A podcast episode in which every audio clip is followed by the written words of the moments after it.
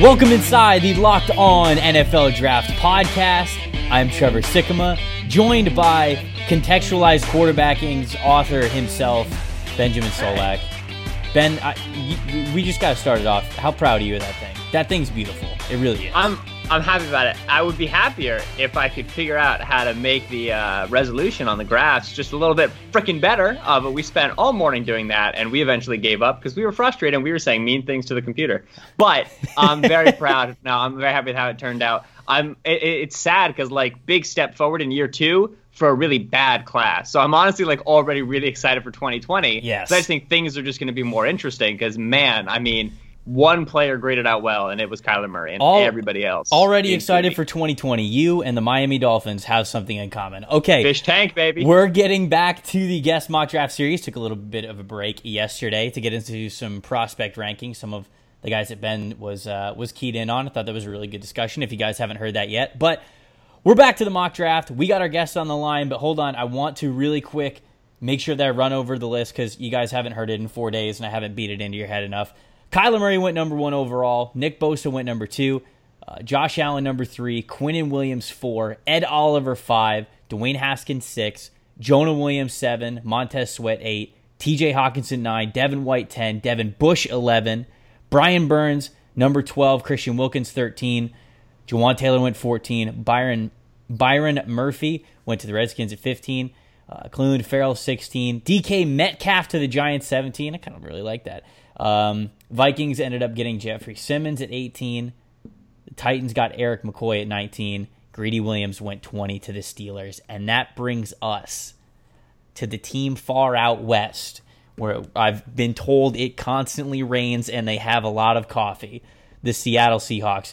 And to help us out with the Seahawks pick, we have Danny Kelly from The Ringer. Danny, how are you, man? How you doing?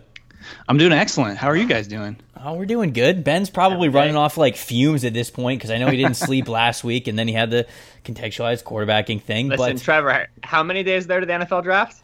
Oh, what are, what are we at now? You're making nine. Me do math on the fly. Are we are nine. We officially nine? No, I think you're stretching nine. Are Single really digits? It's yeah. Well, it's ten today. We're recording, but it's nine the day this is coming out, and so we're in single digits, which officially means wow. like it's. Threat level midnight, all right? Like, there's, this is, there's no time to waste.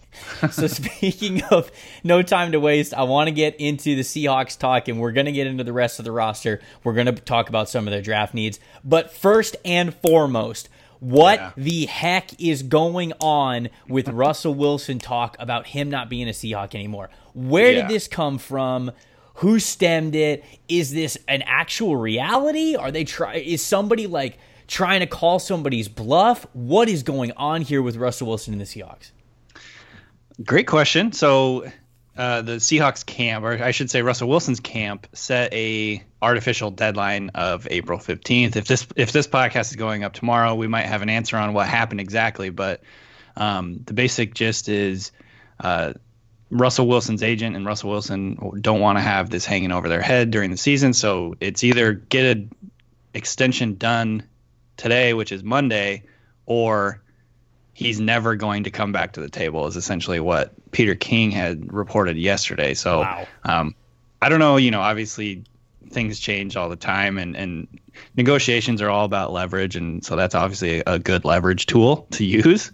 Um, so we don't know for sure if it's actually something that they would really end up doing. But the idea is they're never going to come back to the to the negotiating table unless a deal gets done by the end of Monday, April fifteenth. So we'll see. So he's under contract, correct? How many, like, for another year? He's, or? he's under contract for another year. Okay. And then um, the idea is if they don't get a long-term contract done, they could either trade him or they could franchise tag him for two or three years and then kind of like let him walk when he's, what, like thirty-three or thirty-four or something right, like that. Right, yeah.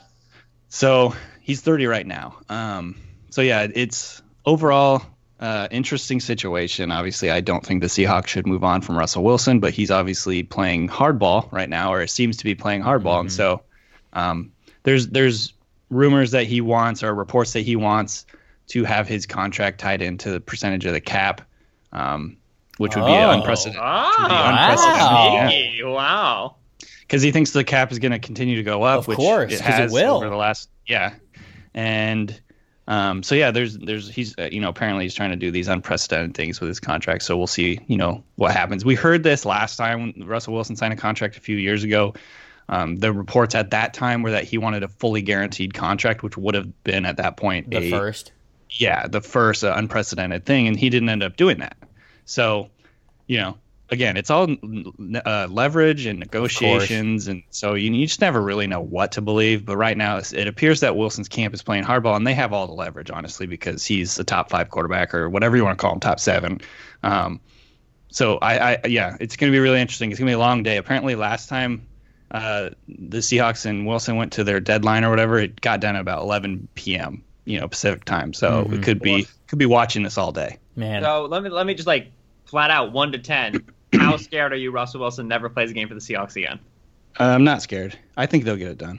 Oh, not. I just I just can't. What head not is. I just can't imagine Russell Russell Wilson not being on the Seahawks. It's just so weird, not only because of like the kind of dude he is, where obviously he's been super supportive of his team, and he's such a like a, that. feels like from an outsider's perspective, yeah. such a team first dude, such a city first dude. I understand that. Don't don't get me wrong. I understand that he's playing the game the way that he needs to to get the most money, to make, you know, the best living he can while he's got his health and all that kinds of stuff. And I I don't fault right. him for that at all. It just seems like a weird situation because, like, what like it, let's say that the Seahawks don't want to do this. What does he get traded for? Like, what is the value at that point? It, especially knowing that Wilson holds all the cards. It's like the same thing that's going on with Anthony Davis and the New Orleans Pelicans, right? It's like this guy clearly, well, Anthony Davis is a little worse, but it's like this guy clearly doesn't want to be here, but you don't have to move on from him. Right. I, it's it, like, what would Wilson, what would Wilson garner in a trade? Do you even know? I mean, I would hope, I would hope it'd be at least three first round picks. Wow. Um, I mean, if you're trading a pass rusher who, you know, a pass rusher in his elite prime or Khalil Mack, two first rounders, right? Plus change. Um, a quarterback who's only thirty years old, I think has got to be worth more than that. I just think yeah. the, the way the, the game is played, like the the value of a quarterback is, is so clear. The way the league is going. Uh, you know, to me, that, that would be the starting point. You don't accept anything less than that. But What if, what if know, Oakland just goes straight up, like all three of their first round picks this year? yeah, just right that for would Seattle. Be interesting. But yeah, and, then, I mean, and then uh, what? Schneider's going to trade back from all four of his first rounders this year. He's gonna bail out, get eighty-five right. seconds. It's such a weird situation though, because like even on the flip side, if you if you get to a point where you're trading Russell Wilson for whatever reason, however they might get to this road, there who's the other quarterback on the roster? Paxton Lynch? Do they have another one? Yeah. Okay, yeah, so no, like just Paxton Lynch. You're not really drafting a quarterback in this class if his name's not Kyler Murray. So then right. at, th- that, at that point, this gets super dicey for the Seahawks, who basically, like you said, this is really good, um, I guess a really good tactic for, for Russell Wilson's camp, because they realize that they basically got the organization by the balls. They can't really do right. anything about right. it, right? Yeah, I mean, and if you look at the Seahawks, uh, if their, their track record, and of course they haven't spent a lot of Um, capital on quarterbacks because they've had Wilson over the last like six, seven years. But I mean, if you look at their track record of quarterbacks, it's not good. It's really bleak. In fact, I mean, they spent big money on Matt Flynn. Um, it became pretty clear immediately that he wasn't worth that contract. Um, and then, you know, they got like Charlie Whitehurst, Paxton Lynch, just a bunch of no-name dudes uh, on their, on their list of guys that they've, you know, had any sort of longer term interest in having on their team. And so, it's just like, yikes. I, I just really, you know, they lucked into this lottery pick. They got him in the third round. Yeah. Oh, I should say lottery ticket. And he's elevated the team, um, especially over the last few years when their defense has started to decline. You know, he's just gotten better and better. And so, um, you know, I, I was making the comparison on Twitter today, like, you know, the, a bird in hand is worth two in the bush. Like, don't, I mean, just like overpay him. Like, right, you, gotta, you know? You know what I mean? Like, yeah. You could take your you could take your chances with the draft. Um, if you look at the Seahawks' last six drafts, it's been pretty hit and miss, pretty mostly miss. Um, and so, you know, the, the draft is just a crapshoot, and you know you're not going to find a top tier quarterback on the free agent market most likely. And so, yeah. you're just potentially setting your team back like five, six years. Yeah, mm-hmm. yeah. Uh, Ben, you got any other non Russell Wilson questions for him, like roster? I mean, questions? I do. Okay, I was, well then I mean, I you was, have the floor. I was having a discussion in the Eagles Slack the other day about what I would send for Russell Wilson. And, man, I would send Carson in a one for Wilson in a heartbeat. I would do that immediately. Really? I think Russell Wilson, I think he's a stud. Uh, yeah. But either way, yeah, let's talk. Let's move on because we got to talk. Shoot, don't draft, say that also. Too loud. The Seahawks are going to hire you. listen, listen, listen. Jeez. Carson coming off injury. Russell Wilson is, is a known commodity. He has, brings the scramble ability that Carson does to the offense. I don't, I've oh, never man. been injured. I, I don't disagree with you. Yeah, but, I would love it. But, um, right, we actually got top draft stuff because technically by the time this comes out, it'll already be past the deadline, so who knows what will have happened. But right. uh, my number one question whenever I deal with the Seahawks, especially when I'm trying to mock for the Seahawks, is I really don't understand what they're going to do in the secondary at all. Yeah. Uh, and so maybe you don't either, but haha, I get to ask you. Um, talk to me. What's the starting five, right? Nickel's the new base. So what, like when we go, I, like, all right, you know, Tre Flowers, fifth round safety was the starting corner. Is that still a thing? Like how, yeah. where, where, yeah, I need to, I need to better understand where the weaknesses are for this secondary. Cause I think there's so many guys who do so many different things and who you envision the starting five being. Okay, so there, I don't have a good answer for you in terms of who the nickelback is going to be. They got okay, rid of Justin Coleman. Fire. to me, to me, the top two corners right now are Shaq Griffin and Tre Flowers. Um, and, and until someone beats those two guys out, those are going to be the starters. Bradley McDougall, Tedrick Thompson at safety, and then the nickel is going to come down to I think probably one of uh, Akeem King, who they brought back. Uh, this guy Kalan uh, Kalan Reed. I'm not even sure I'm saying his name right. Kalan Reed. And then uh, Nico Thorpe is back. And then I, the other guy that I, they're apparently kind of excited about is Delano Hill, which would be like a big nickel situation. He's he's more of a safety, but um, he's he's the guy that they're you know they've kind of been talking up over the last few weeks as a potential you know someone who's going to contribute in that defense. So I don't even know, they might just go big nickel a lot instead of doing the what they did last year where they had Justin Coleman in there for their nickel nickel package.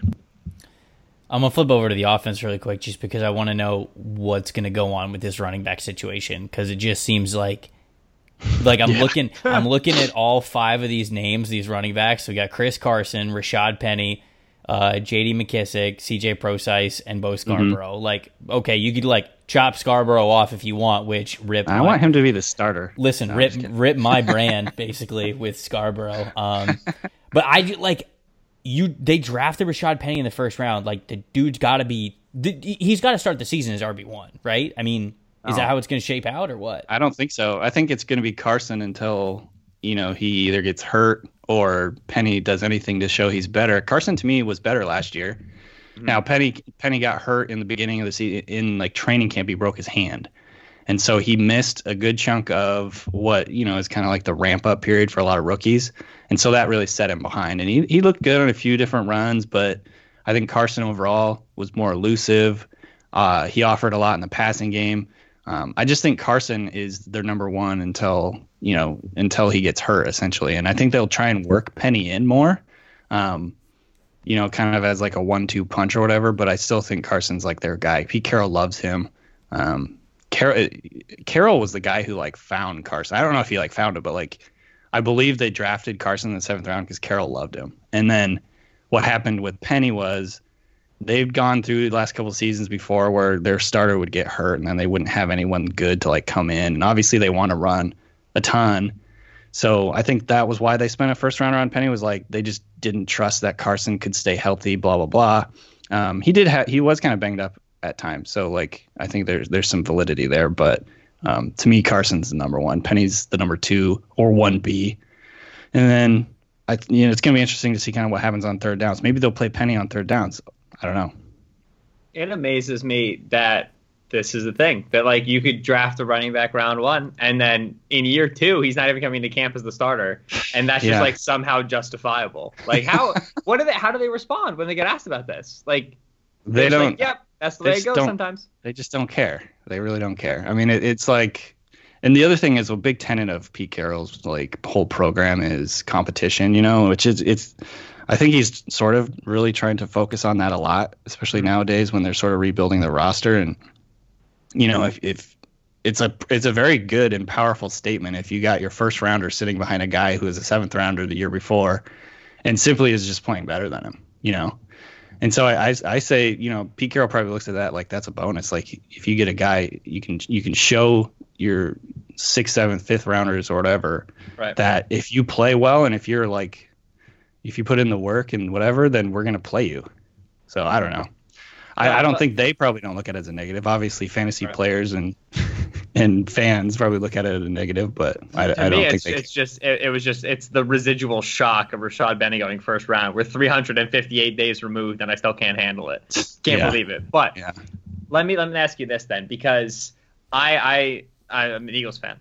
Uh, the Seahawks lost to the Cowboys in the playoffs, so obviously I don't experience the same shame and disgust that I'm sure y'all still do oh over that game. Gosh, Jesus! But there's dude. still a little bit. Can you not antagonize the guest while they're on? Here's my listen. This is lead up. It's building the question, Trevor.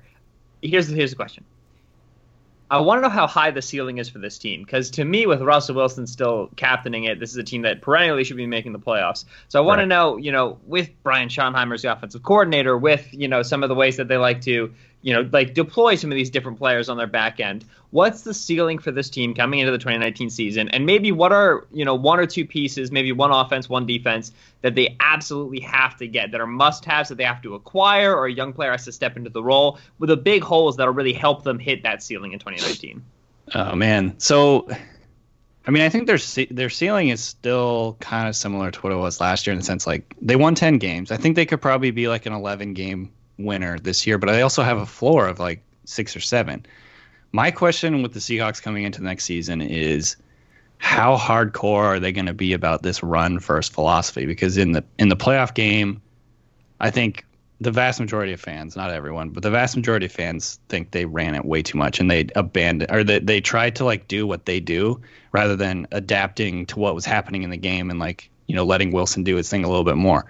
Um, If they're going to do that again next year, I have I have questions about whether they're going to be able to kind of hit with the efficiency that they were able to hit with last year in terms of the passing game. Like Russell Wilson was an elite deep passer last year. Um, you know, his his passer rating on passes to Tyler Lockett was literally perfect. It was like one hundred fifty-three, whatever it is, one hundred fifty-three point something.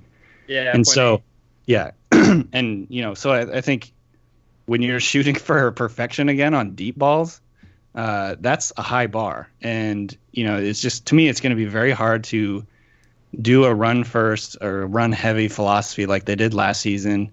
Um, if Wilson's deep passing just regresses to the, like regresses slightly, it's just, you know, you could have a, a serious drop off. And so I think, long story short, I think they need to adapt and, and be able to be a little more flexible in game to kind of like their opponent, which is like the, you know, it's like the Patriots thing is they, they have a game plan for every different opponent to like try and exploit their biggest weakness. To me, the biggest thing with the Seahawks is they clearly couldn't run the ball and they just kept doing it. And then after the game, Pete Carroll was upset that they didn't run it more.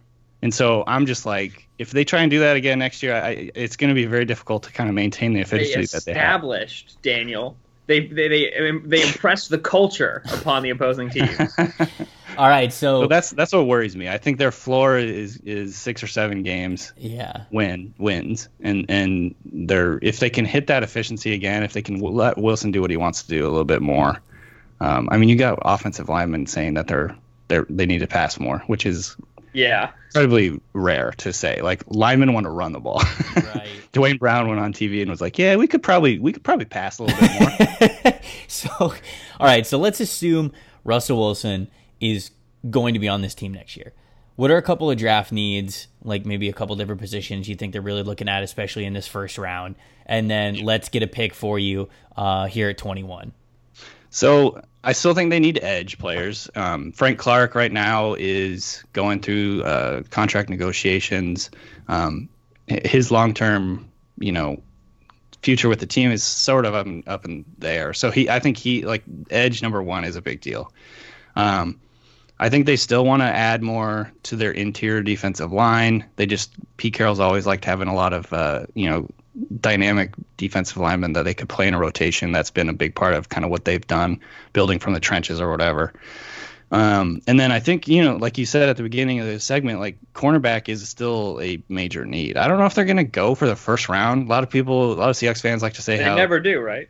That they never have. But I mean, I, I don't think that means they wouldn't. I just think that they haven't. So, you know, I think it's just one of those things where those to me are the, the big needs. Obviously, offensive line is always something that I'm going to want the Seahawks to, to invest in. Um, so I think to me that it's it's the trenches and then corner.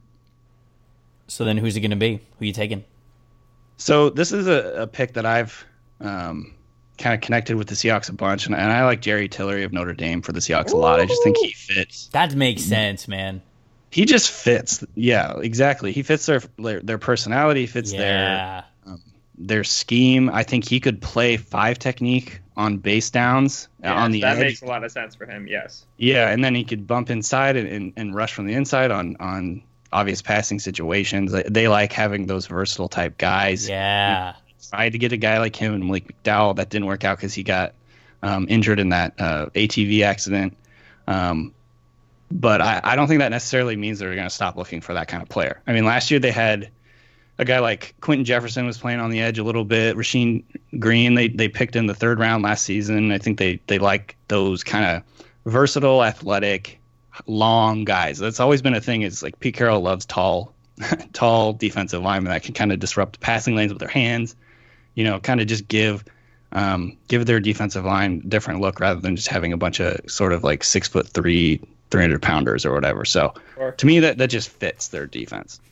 I like the pick a lot. I really do. Um, that was an awesome breakdown of basically everything. Which is we we made you stay topical. We got you with draft stuff. We got you with roster stuff. So. Danny, thank you so much for joining the podcast, man. We really appreciate it.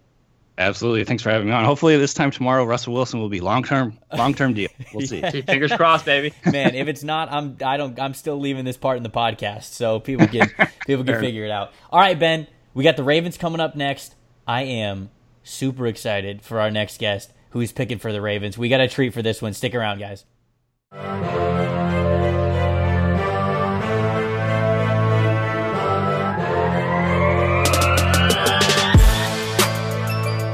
All right, everybody, welcome back to the Locked On N F L Draft Podcast. Trevor Sykema and Ben Solak here with you. We're at pick number twenty-two. Danny gave us some convincing. You know what? I, I'm going to say, like, I think that Russell Wilson is going to still remain a Seahawk. I just can't not picture him as a Seattle Seahawk, Ben. Can you? Well, obviously, you might want that because you proposed an Eagles trade where he goes to Philly, but... Very bold saying this. Before on the fifteenth, right? Like this is coming out kind of after we know what happens. So I appreciate the gumption there. I know. But no, Danny helped a lot. Like I said, when I talked to him, Seahawks are a tough team for me to mock for. So I'm excited he took Tillery. That's an interesting fit. No, it's a I good think, fit. I think that that was a good fit as well. That brings us to number two or number twenty-two. Sorry, the Baltimore Ravens. And joining us now to help us pick for the Ravens and to really just overall pick his brain about the N F L draft process in general, we have Dane Brugler from The Athletic here with us. Dane, thank you so much for joining us, man. We really do appreciate it. Oh, it's uh, it's my pleasure to join you, gentlemen. Uh, it's hard to believe drafts uh, just around the corner here, but here we are. Ben is reminding me that we are single digits away when this podcast Woo! is going to be out, which is just kind of crazy to me. You just released uh, a draft guide that is correctly the, labeled the, the draft guide, the beast, because this thing is so thorough. There are so many words here. I can't wait to, I was diving into it a little bit this morning. I can't wait to get to uh, to more of it kind of in the next coming days and really get to the nitty gritty of it. But the first thing that pops out to me, Dane, is your quarterback rankings. And I know everybody's probably going to kind of ask you about this, but you have Haskins at number one and you have Kyler Murray at number two. So what did you see in both of those guys? You see it a little bit differently than certainly a lot of other people do. What do you see? Let's just start off with Haskins, who you have as Q B one. What did you see in him that you really liked as a guy who could be a franchise potential franchise quarterback?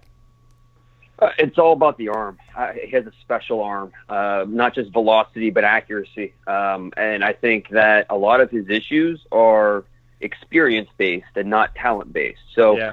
you know, he fourteen starts in his career. Right. Uh, once he gets more experience, uh, you know, working the lower body, uh, the mechanics, I think some of those uh, inaccurate throws uh, where he's kind of off platform and, you know, his, his lower body's on a different page than his upper body, I think that'll correct itself. And uh, I'm, I'm just going to bet on the arm and what I believe he offers above the neck. I, I think that the uh, The acumen, uh, just the way he can, uh, the, way, the way he improved throughout the at the season last year, uh, I, I think really, really showed, you know, where he's going. Not just where he is right now, the prospects you're getting, sure. but what he's going to yeah. be a year from now and, and moving forward. So I'm betting on Dwayne Haskins because of that arm. And I, you know, I have him and, and Kyler Murray back to back in my rankings. Uh, just overall, I think they're both, you know, mid first round guys. They both probably go higher than that. Uh, with Kyler, you know, it's the passing instincts. Uh, just the, you know, he's a mini Mahomes out there. But right. I, I do worry about just. It's so hard watching this film uh, again, the Big twelve, and then trying to uh, project that forward against what the N F L is going to throw at him defensively. Just the right. speed of the game. Some of those sight lines just aren't going to be there. Uh, I, I mean, I think Kyler Murray is going to have success. I just, there are some things I do worry about that I think cloud his projection. Uh, I mean, it's similar in ways to Haskins. I, I'm not a huge fan of this quarterback class. I don't love either of these guys, but I do, I, I do like them both as mid first round types. Right, and and and I the contextualized quarterbacking. So my charting work in the quarterbacks just came out, and I'm not as close to as high on Haskins as I think you are. I don't think I like the arm as much, but those two things that you mentioned that I think are really important. Really, I think good upstairs, and definitely grew throughout a year of starting, and like that's that's enough for me to be like, all right, let's figure out what we've got with this guy, right? But let let's talk a little bit more. I want to go rankings, and I want to go your wide receiver rankings because.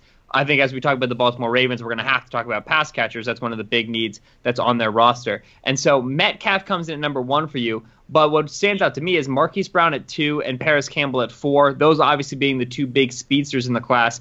Talk a little bit about when you when you're looking at Brown's film, obviously a smaller player dealing with injury right now. What makes you feel comfortable putting him up high? And then Paris Campbell, when it comes to the usage, and people have a lot of complaints about his depth of target, what about their film helps you assuage those concerns and still rank them high in a class that has a lot of big bodies at wide receiver? And with Marquise Brown, it goes back to kind of what we just talked about in the Big twelve. And, you know, how do you, uh, playing against a lot of corners that aren't going to play in the N F L, playing Uh, in a wide-open offense uh, with a Heisman-winning quarterback the last two years. Uh, you know, if with Marquise Brown, it, the production's awesome, but, you know, so was the, you know, talent around him and, you know, the circumstances really allowed for him to shine. But I think when you look at it, the speed uh, is just it's special. The explosiveness, his ability to accelerate, decelerate on command, uh, and the vertical skills, it's not just speed, it's tracking skills. His ability to Uh, track the football, make those uh, you know judgments down the field when the ball's in flight. It's it's very Deshaun Jackson like. Uh, so I think Marquise Brown, he's in the late first round discussion for me. You do worry about the one hundred sixty-six pounds coming off the Lisfranc surgery. Certainly, I think those things are something you have to consider, especially mm-hmm. when he got to Norman two years ago. He was one hundred forty-four pounds. Like Man. This is not a big guy. He's not going to carry more than maybe one hundred seventy-five pounds, and that's a maybe. I mean, I was.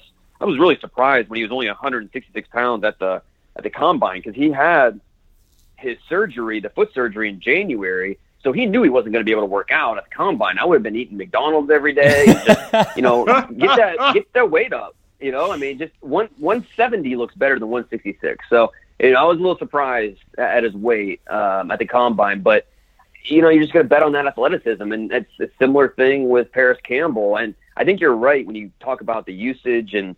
Uh, you know, because he was basically that H-back, you know, the Percy Harvin role in Urban Meyer's offense.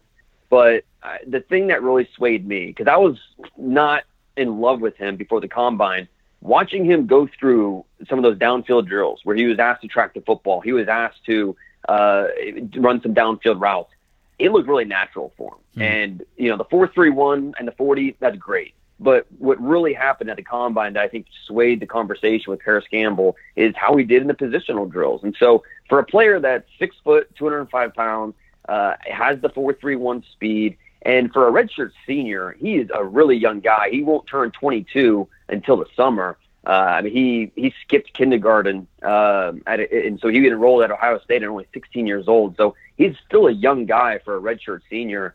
Um, I, I'm a believer in Paris Campbell, and not, again, kind of like Haskins, not what he is right now or only what he is right now, but what he can be when, you know, teams allow him to expand his game a little bit. I'm going to need Campbell to go back and finish kindergarten, so I make sure that he's got his complete education red underneath flag. His belt. Um, no, they all have red flags.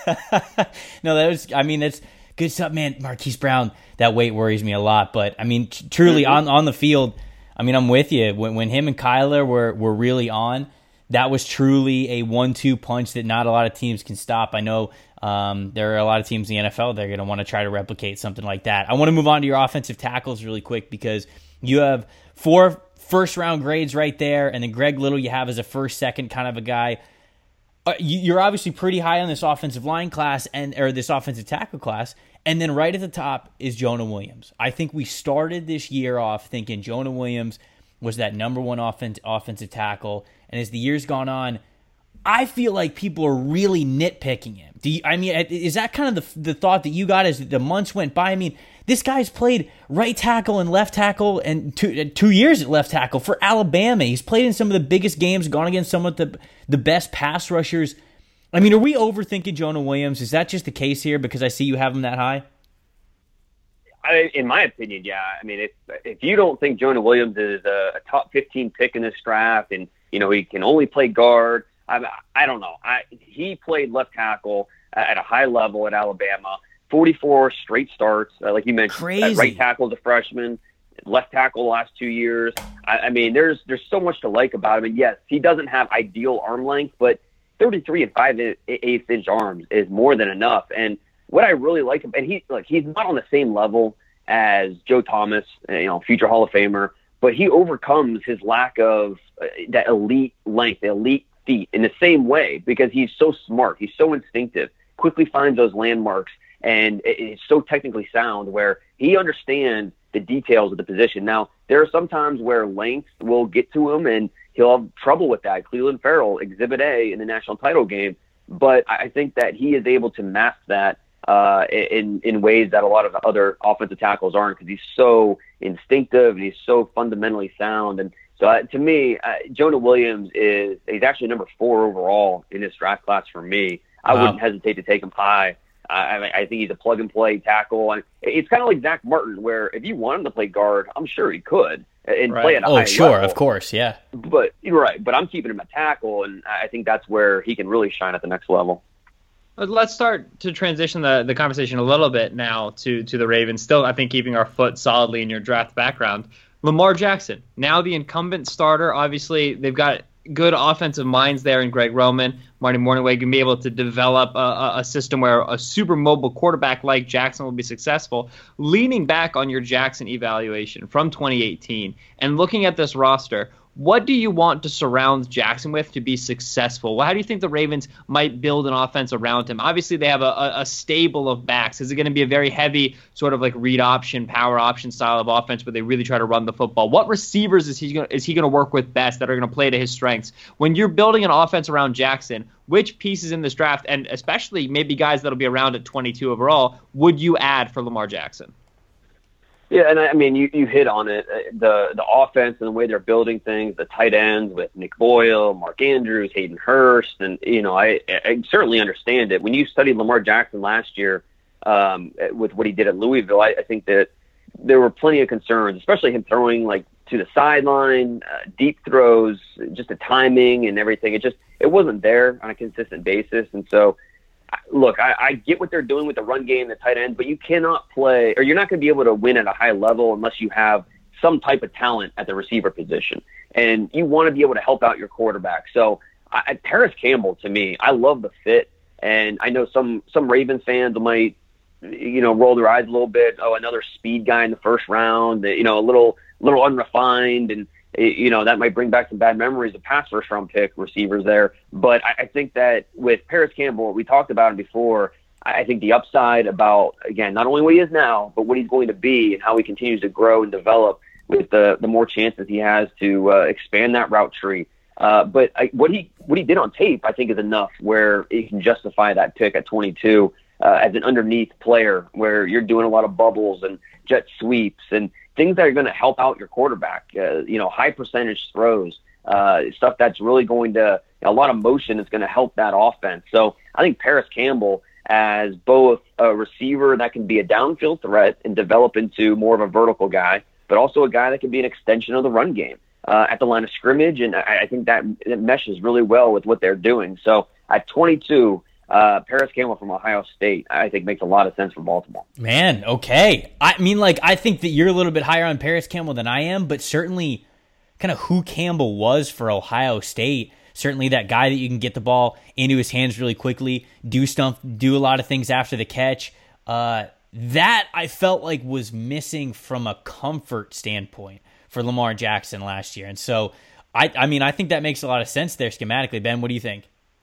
Listen, all I know is D K's still on the board and the Eagles picking three picks. That's the only information I currently have, and it's the only information You've been, that's interesting to me. Yeah, no, you, you're right. I wanted to, so I, I just wanted to ask you one more question about the Ravens, because I do think that they're going into into an identity change, and I think that I think that offense is, is the right pick for them. Like you said, really making sure that they're putting everything that they need to around a, a franchise quarterback that they selected last year, but. What's the identity of this team, I think, going to be going forward? Like, the Ravens have been so much known for defense is first. They're going to run the ball. They're going to kind of control the clock, all that stuff. I think that they obviously still want to run the ball. Jackson can do plenty of that, but it also feels like the ceiling for Jackson is so much more of an electrifying offense. Maybe, you know, this quick hit kind of an offense, some no-huddle stuff, moving the ball quickly, and that doesn't always mesh really well with a team that has a defensive identity. Do you think that Lamar Jackson's presence in Baltimore is almost going to start to maybe flip priorities, or am I kind of overthinking that and, and Baltimore is still going to be a defensive-based team? Well, when you draft Lamar Jackson, I mean, you really have to uh, change uh, your identity. I mean, you have to really go all in, or, you know, you don't draft a player, because Lamar Jackson is he's such a dynamic player, uh, but you have to cater to his strengths. And I, I think you're onto something there. And it, it will be interesting to see how they do attack this defense, because we saw, you know, the the players they lost with C J Mosley and Zadarius Smith and, yeah. uh, you know, all those guys. It, they have to rebuild that defense. And so are we going to see, uh, you know, these pass rushers, Terrell Suggs is gone, these pass rushers that they've invested in in the last few years, guys like Tyus Bowser, Tim Williams, Uh, Matthew Judon, uh, are these guys going to step up uh, and, and fill those roles? Uh, it's it's going to be interesting, because they have to improve some of these defensive spots regardless of what they want to do on offense. So, uh, you know, it's really going to be interesting how they attack this draft, uh, especially with Eric DaCosta being his first uh, draft as yep. a general manager. Yep. He's, he's been a bridesmaid for how many years? Uh, now he's he's finally the guy, and, you know, it's It's all on him to, to do this. And so I think, you know, helping out his young quarterback in the first round makes a ton of sense, whether that's uh, a, a wide receiver. Uh, I think, you know, if uh, if McCoy was available, I think he would make sense, give more uh, interior line depth. Uh, but uh, defense, uh, there's some there's some holes there. They, you know, no matter what you're doing on offense, you need pass rush. And so uh, sure. right now I think what Tyus Bowser and uh, Matthew Judon are – I think penciled in as the starters, as the, kind of your outside linebackers. And so, you know, they could use more juice uh, out there. So we'll have to see if is one of these pass rushers fall to them uh, at twenty-two. Probably not. You know, talking about your Brian Burns and Clelin Ferrell and those guys, uh, maybe in the second round they, they go after a, a Winovich or someone like that. It should be interesting to see how they attack this defense, but I do expect offense in the first. He is the draft guru for The Athletic. He's got an incredible draft guide out there. Please go subscribe to The Athletic, not just for Dame, but there's so many great athletic writers that are doing a lot of really great things. Get the subscription, download the draft guide. You won't uh, you won't regret it at all. Dane, thank you so much for joining us, man, getting us caught up on some stuff and making a pick for the Ravens. Anytime. Enjoyed it, guys.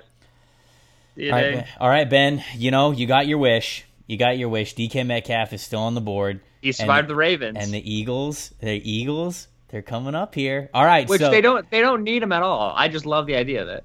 I mean, you know, you like stacking talent. That's not a bad thing. You don't no, have to shy e- away from that. Eagles are going to go D K, Alshon, Ertz, Goddard, you're four pers- wide. You're personally going to like sign up somebody to pick for the Eagles. I'm going to intercept the card. And I'm going to I'm going to yeah, just, I'm in Nashville. I'm going to infiltrate the draft, man. Oh, man, we only got a handful of picks left because there's only a handful of days left until the twenty nineteen N F L Draft. So we will be back tomorrow. We will be continuing the twenty nineteen Guest Mock Draft. So until then, you guys keep it locked right here on Locked On N F L Draft.